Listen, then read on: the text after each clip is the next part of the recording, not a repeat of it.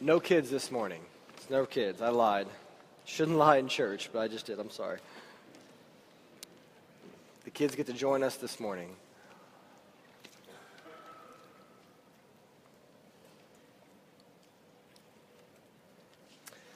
So, since I've been a pastor, um, I realized I haven't preached a sermon in almost like a month. Not quite, almost a month, about four weeks. We had stuff going on, and I was out last week. Um, thank you, James Yandel, for preaching a great sermon. I heard great things about it. Um, and they say, some preachers say that whenever you take a month off or something like that, that you come back and you preach better because you're rested. Others say it's tough to get back in the groove. So afterwards, let me know how, what you think it is for me, and, uh, and we'll go from there. Um, but if you have your Bibles, turn them in Matthew chapter 5. Matthew chapter 5. Our text this morning is one verse, but a verse that I think is very important and very applicable for us today. Matthew chapter 5 I'm not going to have you stand this morning because I'm just going to read a single verse. We should have it up on the screen. Matthew chapter 5, starting in verse 1. I'm just going to go ahead and read it. It'll be real quick. Matthew 5. Talking about Jesus, it says, Seeing the crowds, he went up on the mountain. And when he sat down, his disciples came to him. May God bless the reading of this word this morning. Have you ever had one of those moments where um, a phrase just like hits you or a word just hits you and it was almost as if like you unknowingly your mind and your heart were thirsty and just so desiring of something and then when you experienced it you realized how desperate you had been for that word or for that idea or for that concept uh, that happened to me about a couple months ago when we were on uh, a mission trip to Southeast Asia. We went on a mission trip as a church, um, taking the gospel to, to the nations. And when we were there, I remember we had this moment where uh, every morning we would begin our day by um, gathering in a hotel room together, and somebody would share a devotional and somebody would pray. And in that particular morning, um, before we were going to go out, it was my wife's opportunity to pray and she was praying. And obviously, we're on a mission trip, and so it's kind of like a global focus, and that whole idea is on our mind. And she prayed something in her prayer that stuck with me because before we went on this trip, I just felt the Lord leading us to go through the Sermon on the Mount, which I'm going to explain what that is this morning. But I, I, I felt God leading us to go through this, through, through this speech that Jesus gave that forever changed the world. Uh, but I wasn't sure exactly, you know, what all that meant specifically for our church here today. And so we're in this room and, and we're praying, and she says this phrase that I'll never forget. She says, And Lord, we know that, that your kingdom is without borders.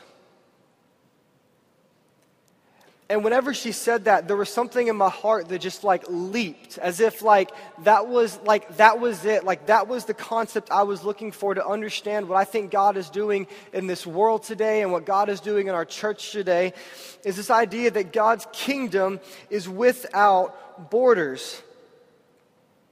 You see, when you think about it, everything belongs to God because God created everything, didn't He? I think it's funny how we, we as humans, we love borders. We like dividing things up. We, we draw a line and we say, well, we're in, and we say, well, they're out. We're always trying to divide and we're always trying to separate. And, and, and I, think it's, I think God thinks it's really cute how we try to create countries. You know, like we say, okay, well, well here's America, and we draw this border. Well, there's Canada, and that's not America, that's Canada, right? And this is America, and this is Mexico, and, and this is Ch- China, and then Australia is really random, you know, and, and here's, here's Europe, and it's a lot of countries in a kind of jumbled together. And we create all these borders, and we think that they're so official and they're so meaningful, and and, and, and, and I think God looks down and he's just like, I think that's really cute. Oh, that's America. And of all the people who love borders, there is no one who loves borders more than who? Guess. Texas. Texas loves borders more than anything because we're Texas and everybody else is not Texas, okay? And that makes us really proud. And, and we create these borders and we make all these official things that we think are, are, so legitimate. We have like, we have our own flag, you know, like it looks a certain way. And I, I love the Texas flag. I'm not trying to make light of it. I think it's a good, good thing. But like, this is the flag that represents the borders of which we have set in our country. Here in Texas, we have our own state dish. It's called chili. We have an official state food, and it's chili. We have a state vehicle. Did you know this? It's the chuck wagon. The chuck wagon is the Texas state vehicle. What's the state flower? Bluebonnet. What's the state bread? No, bluebonnet. The, the official Texas state bread is, I'm going to say this wrong, pan de campo, which means cowboy bread, of course. We have our own state folk dance. Square dance, yes. See, I'm not making this up. Texas was the first state to decide that it needed, and I'm not making this up, a state molecule. Did you know we have an official state molecule? It's called buckyball. I don't know what that is, but that's, I mean, that's our official state molecule because somebody thought that that was so important, you know, that we have our own state molecule within our borders. Our official state sport is the rodeo. That makes sense. We have an official state small mammal, which is the nine banded armadillo. And we have a state large mammal, okay? Because you need a large and small. We have a state large mammal, which is, people get this wrong all the time. It's not the longhorn, it's, the, it's officially called the Texas longhorn. The Texas longhorn is the official large mammal. And this is my, this is my favorite one. We have an official state pastry called the strudel. But then we have an official state pastry number two, okay? Because one wasn't enough. We needed another one, somebody said. And so our official state pastry number two is the sopapilla, which I would imagine is used to show our beautiful blend of uh, American and Mexican culture here in Texas, affectionately referred to as Tex Mex. And I think God looks down and he's like, that's, that's just adorable, right? That's so precious. And when God looks at the world, I don't think he sees much difference in America versus, say, China or Switzerland or Mars or the Milky Way or some planet. And we laugh about that. We think, well, that's really funny. But what about your life? Are there borders in your life? You see, we like borders, and we don't just like them in the world, we like them in our life. And, and what I mean by that is, does God control every province and every state and every country in your soul, or do we kind of divide up authority? They say the main reason why human, humanity creates borders is to divide up the authority so that more people can be in charge. As humans in our fallen state, I think we love being in charge of stuff. I think that's kind of what we're really into, unfortunately. But what about our lives? Does the kingdom of God have borders in your life? Does the, does the kingdom of God reign over your money? Is God in charge of the province of your life called money? Or what about your schedule or your time, your life? Is, is God the king over your home? Is he the king over your life when the doors are closed? Or do we kind of divide up God's jurisdiction without realizing that really, in all reality, in this world and in our lives, the kingdom of God is without borders? This is a radical concept. And, and, the main idea this morning and for the next five months as we go through the Sermon on the Mount is that the kingdom of God has no borders in this world and in my life. And specifically, I put in my life because I want this to become very personal for you, like it's become for me. Does the kingdom of God reign over my entire life, or are there, there borders and dividing lines? And in order to see this more clearly, we are about to enter into the greatest speech ever given to humanity. The most impactful speech given by the most impactful human, Jesus, that ever lived. What we're going to read in Matthew chapter 5, 6, and 7 is the longest recorded speech that we have of Jesus today. If you were to come to the world and didn't know anything, and, and or to, to earth, and and you wanted to hear the longest speech by the most influential person in the world, you would be directed to the Sermon on the Mount, which is what we're going to read today. And Jesus preaches on everything. He preaches on loving your neighbor, loving your enemy. He preaches on not judging and not being anxious. He preaches on anger and divorce. He, he preaches on fasting, the Old Testament, and suffering, I believe, ultimately to show that this man who was coming named Jesus was king over everything. And it's very interesting in Matthew's gospel, the, the, gospel of Matthew was the primary gospel written to the Jews. Matthew was a disciple, he was also a Jew. And they say that Matthew most likely divided up the main speeches and discourses of Jesus into five specific parts because it paralleled the Old Testament Pentateuch. The first five books of the Bible were the original Bible of the Jews back in the Old Testament. And they believe when you compare every little speech to, to every part of, of the Old Testament Pentateuch, that what you see is they, they relate. And so, what the Sermon on the Mount would have related to in the Old Testament Bible was Genesis. And so, what they think Matthew was doing was this is kind of the Genesis account of the New Testament when Jesus begins giving the Sermon on the Mount. He begins laying out what this, this new kingdom is going to look like. And it's so different from the broken world that we live in. He begins laying out what this creation looks like and how people interact with each other and what the world looks like when Jesus is king. So he says at the beginning, seeing the crowds, he went up to the mountain, and when he sat down, his disciples came to him. I want to key in on that first phrase seeing the crowds. Jesus was popular. When you heal people, when you preach amazing messages, people and crowds tend to form, don't they? And so far in the narrative of Matthew, we're going to begin in chapter 5. But so far, what's happened is that Jesus was born. We just celebrated that at Christmas. And so Christ is born. He grows up. God sends John the Baptist to prepare the way. Jesus comes. He's baptized by John the Baptist to begin his ministry. He calls his first disciples to follow him. And then he begins loving the world powerfully. He's healing people. He's preaching phenomenal messages that sound so unlike the world that we live in. He's doing all these kind of different things. And so these, these crowds begin to form around Jesus. And the question is, why were there crowds? What was it that these people were sensing in Jesus that they did not sense anywhere else? And, and, what I think they were sensing, even if they didn't realize it, was that Jesus was God.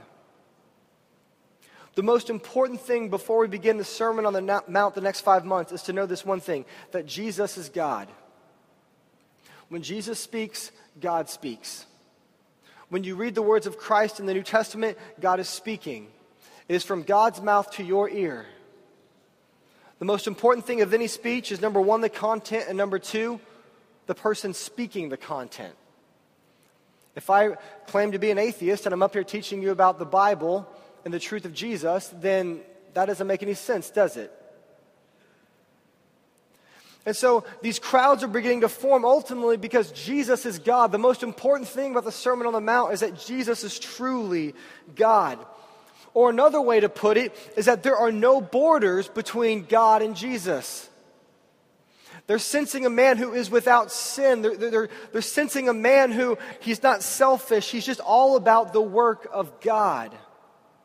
Even, even the person that you admire the most, maybe it's a, a, a spiritual leader in the faith or whatever, even that person, you know that they sin and they have issues. You know that even in my life, I have borders that I struggle with between my relationship with God. But what they were encountering was God in the full. And why, when you read Matthew chapter 5 through 7, what you're encountering is, is God in the full.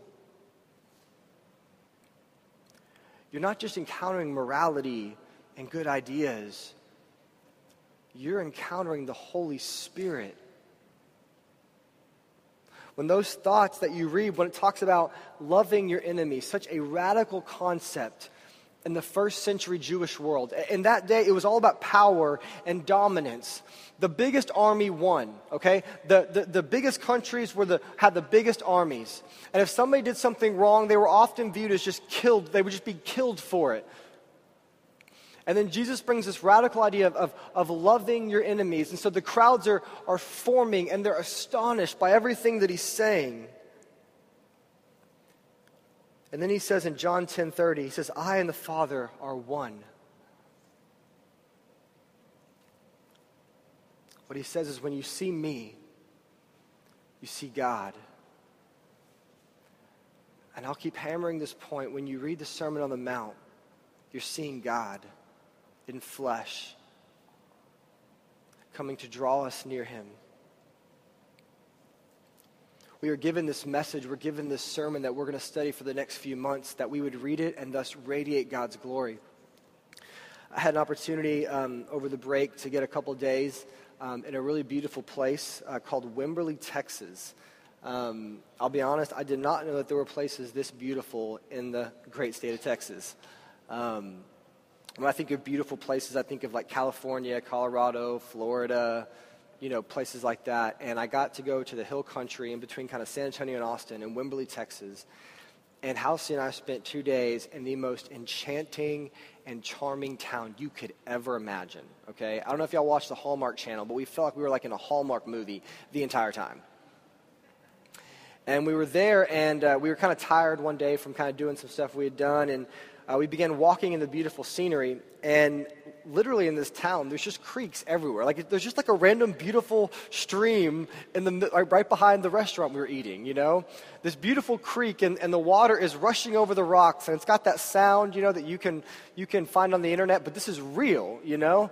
And, and so we're listening to this beauty, and, and it's like it's winter in Texas, which means it's like autumn, and so the trees look like they're autumn, and it's like about 45 degrees, and we're walking down this creek, and it was one of those moments where we just felt compelled to stop everything we're doing, and we laid down, like next to the creek, in this beautiful, soft field of grass, looking up at the trees, not a cloud in the sky, and it's like for a moment we thought we were kind of in heaven. I have a picture of it, but I'm not sure how good it'll. Yeah, of course, you can't see too much. I posted it online on my Instagram. But in real resolution, it looks really good.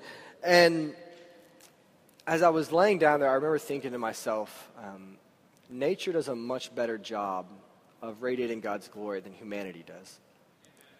And the same God that created the Rocky Mountains and Wimberley, Texas, created you and me. And I wonder why, when people look at us, they're not taken with the same sense of awe as when you see the beauty of nature. Did not God create us to be above that? Doesn't God care more about us than he does the trees and the birds? Isn't that what, what Christ said? And yet somehow they seem to do a better job at radiating God's glory.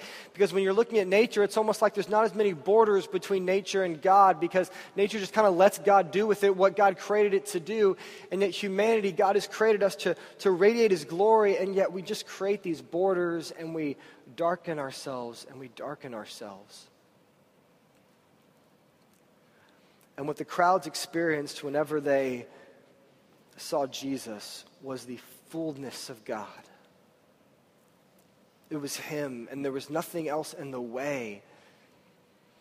And the kingdom of God in our lives should be the same way, where it, we're, we're, just the work of His hands. There, there's nothing else. There's nothing of us. There's nothing that we want to do. We're not in control. We just submit to God, and He radiates His glory through us, and He loves the world through us, and He, and he, he, he builds up the people around Him through us, and we are just radiating His glory, yet we create these borders, and then we shut out the light. And so the, the crowds knew that this was God that they were experiencing. But when they knew there was something different about this man, it says at the end of uh, uh, chapter 5, verse 1, his disciples came to him. This is the last phrase I want to focus on. Once again, we, we just we blow over this passage, right? We're, we're trying to get to the Beatitudes, right, which we'll look at next week, because that's the famous thing. And yet we just miss the reality that they were so compelled by this God that it says that they came to him. In the New Testament, the disciples, they drew close to Jesus. They came close to him. And what's going to happen is the next few months, the Sermon on the Mount will be preached in this church. And the question is will you come close to it? Or will you keep it at a distance? Will you, will you draw close to the words of Jesus? Will you implement them in your life? Will you try to change everything about you? Or will you just kind of keep it as a, as a compelling narrative in the Bible?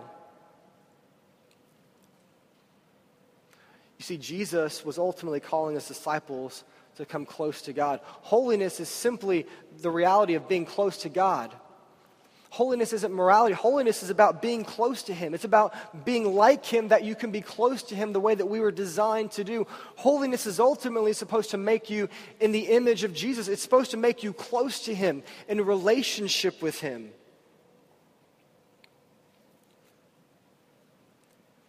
And so when we go through the Sermon on the Mount and when we read these things, I'm not asking you to follow a bunch of morality. What I'm really asking you at the very core is to be close to God. And as I mentioned earlier, I, honestly believe, and this is kind of a, a radical, all encompassing statement, but I believe every human issue comes down to a lack of closeness to God. And, and, when you begin thinking about this, it really makes sense. Why am I anxious? Well, I, I guess I'm not trusting God. Why did I sin? Well, because my life wasn't close to the life He had planned for me. I didn't love my enemy the way that he said. I, I decided to hold a grudge.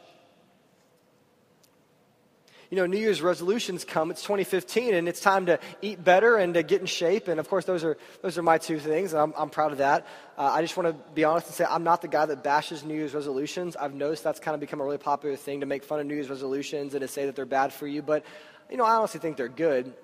But I think what can be wrong with New Year's resolutions is we don't really address the problem. And so, what I'm asking myself right now is not just how am I going to eat better? I ask myself, why don't I eat good? Like, what, what, is, the, what is the root cause of why I, I do the things that I do? We make all these resolutions, and, and yet we ignore the, the problem, which is ultimately that we're not close enough to God. We're not aligned with Him. We're not walking with Him. We're, we're cleaning up the messes, but we're not addressing the heart of the matter. Uh, as I mentioned, I hope your new year started better than mine. Um, I posted this online, so some of you saw this. Um, I, my new year, January 1, 2015, began with my wife waking me up very early. Um, I was sick, by the way. I've been sick for a while now, and so I was really sick. January 1st was probably the worst day of it. I woke up sick. My wife woke me up early to tell me that a pipe had busted in our kitchen sink. And so I, I, I thought maybe she's joking or whatever but um, I go into the kitchen to find that a pipe under our sink has busted and water is spewing everywhere, okay? And it, it, it's like one of those kind of panic feelings because you're not quite sure what to do. And it's busted under the sink, and you know, our, our cabinets aren't divided off. And so, like, literally, there's water not only spewing out onto like the kitchen floor, but like under all of our cabinets, water is spewing everywhere. Where you pull out the, the drawer for the silverware, there was like this much water, okay? I mean, it was horrific. And I woke up and I was kind of, kind of, you know, frazzled because I, I was already sick. I wasn't feeling well. And now there's water spewing everywhere. Right? You know, it's like slitter bomb, but it's like in my kitchen, you know, so it's not good, right? And so I'm trying to like, like what do I do? You know, and I'm not a handyman. And I, I always say I'm not a handyman. I'm not that kind of guy. And so I, I'm kind of panicking, right? And my, my first inclination is, well, I got to clean it up because there's literally water that's like all over my floor. It's getting under my counters. It's going to go in the living room. I'm going to have water damage. I've got to address this. My first thing is like, I, I got to fix it. But then my logic kicks in. And I'm like, well, if I clean up all the water and I don't fix the leak or the problem, then I'm not going to do much. So I, I get on Google like everybody does, and I'm like, how would you find the water shutoff valve to your house? I've been a homeowner for a year. I don't even know where the water shutoff for my house is, right? And so I call some plumber, um, and he's, he's walking me through it. He tells me it's going to be 250 to just walk in my front door, right? Just to come out. So I said, never mind. Just t- can you just tell me where the, the, the shut-off valve is? He told me that. I went outside. I did it. I felt really good. And then I began cleaning up the mess. And literally, we had to wash every single dish that we had in our entire house because the water that came out wasn't very clean. And I'll tell you what, I deal with it all the time. And, and, and, people always want to try and fix all the, the messes of their life, and, and they want to, you know, get their job better, or we, we create this thing on an island.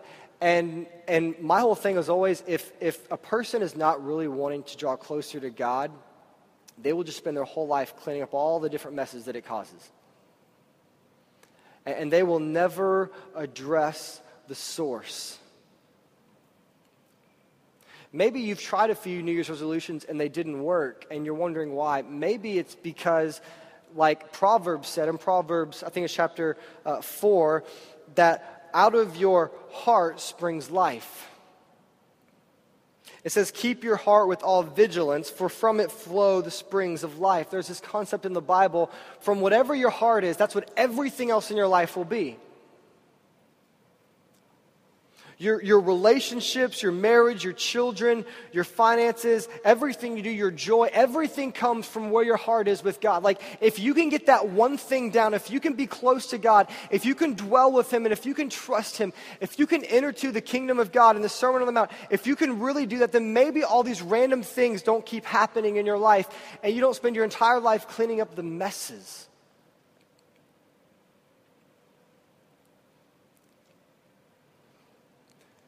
And that's what this new journey is all about. It's all about realizing that Jesus is truly God, that it is in Him we find forgiveness of sin. It is in Him we find righteousness. It is in Him we find love and hope and peace. And that when we realize that this is truly God, when we realize that this sermon that He delivers is, is truly the Word of God to us, that we then, like the disciples, we draw near to him and we sit at the feet of Jesus while he's on the mount and we just say, Whatever you say, Jesus, that's what we're going to do. You see, holiness is ultimately about closeness. And we're going to close today um, with the Lord's Supper. And uh, one of the things the Lord laid on my heart for the next few months is. Um, I'm going to call our church to, um, from, from now until May, at the end of every service, um, as a matter of response, I'm going to invite us to come forward and take the Lord's Supper. And the reason why is because of all the things that we do in church, I don't think there's anything that signifies being close to God than walking up to the table and actually consuming the elements. Like I said earlier, I think the root of all of our problems is that we're not close to God. Is that we, we hear a message and we kind of nod our head and we agree with it, yet there's no response. And so, the way that we'll close every gathering is we come together, as we hear this radical message to obey Jesus and to, to live in his kingdom, we will close by singing songs together. And every single Sunday for the next few months, we will walk to the front and we will take communion together as a church. But as we do this, it's not just a ritual, it's not just something we do out of a religious mindset. We do it because we truly know in reality that God loves us and that He died for us. And that in His death, as we come to communion, what we are doing ultimately is we are coming close. God is inviting us into a relationship at the table. He is, he is offering us this sermon. He's offering us this word. He's offering us this kingdom. And our, our part in responding to it is coming to the table and partaking of his death, and not just remembering that he died for us, but in our hearts saying, I am aligning with you. I am coming close to Christ. On this table with the, with, with the cracker and the juice, it is Christ's body that is offered for you. It's his body that is offered for you so that he would say, I love you so much that I'm giving my life for you. I'm loving you so much. I, I, I just want you to obey me. I want to bring you true life. I'm going to offer my body for you. And that when we come forward, we say, We realize what you have done here. And we confess that your kingdom is without borders in our life. The table is very meaningful. And so this morning, that's what we're going to do. I'm going to pray for us. I'm going to bless the, the table. Uh, when I pray, I'm going to ask the, the deacons to come forward to prepare the table. And, uh, and we're going to do it in, more of a sense of response. And so, what we're going to do is you're going to come and um, you're going to, whenever you get the juice, if you want to take it right there, you can. If you want to go back to your seat. Um, but we're just going to sing a couple songs and we're going to ask that you come forward. Um, and I'm not going to tell you when to take it. Um, for the next few months, we're going to try something a little bit different. I want this to be between you and God personally. I want you to pray, to examine your heart, to, to see maybe if there's places and borders that you've drawn that God is asking you to tear down in this season of your life. Maybe there's a sin that you're ready to, to, to give up. Maybe, maybe you want to wave the, the white flag and say, okay, God, I, I get it. You're really Lord. I need to follow you. I need to give you my life. What I'm doing isn't working. And the table is the opportunity to do that. So I'll pray for us, and then whenever I um, close the prayer and we sing a song, feel free to come forward um, and then take it on your own whenever you feel led. And then I will sing a couple songs, and then I'll dismiss us and we'll be done. So I love you guys. Let's pray.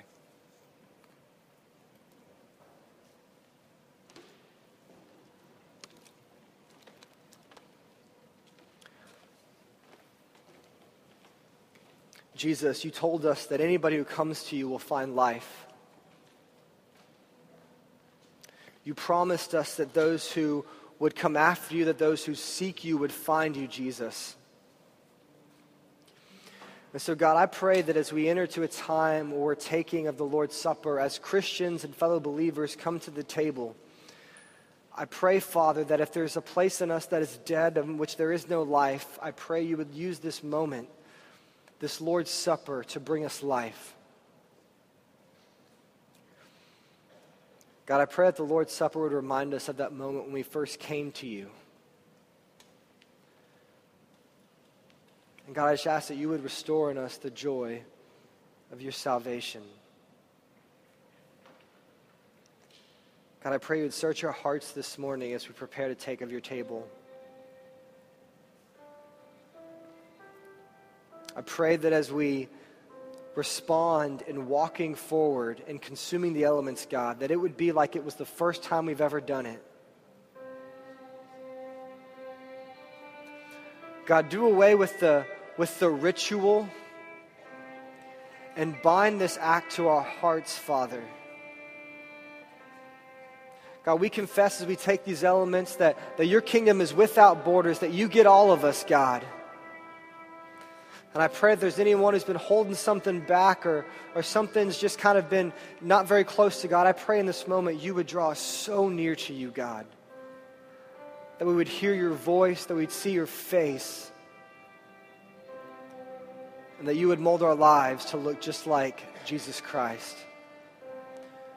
We ask all these things in the name of the Father and the Son and the Holy Spirit. Amen.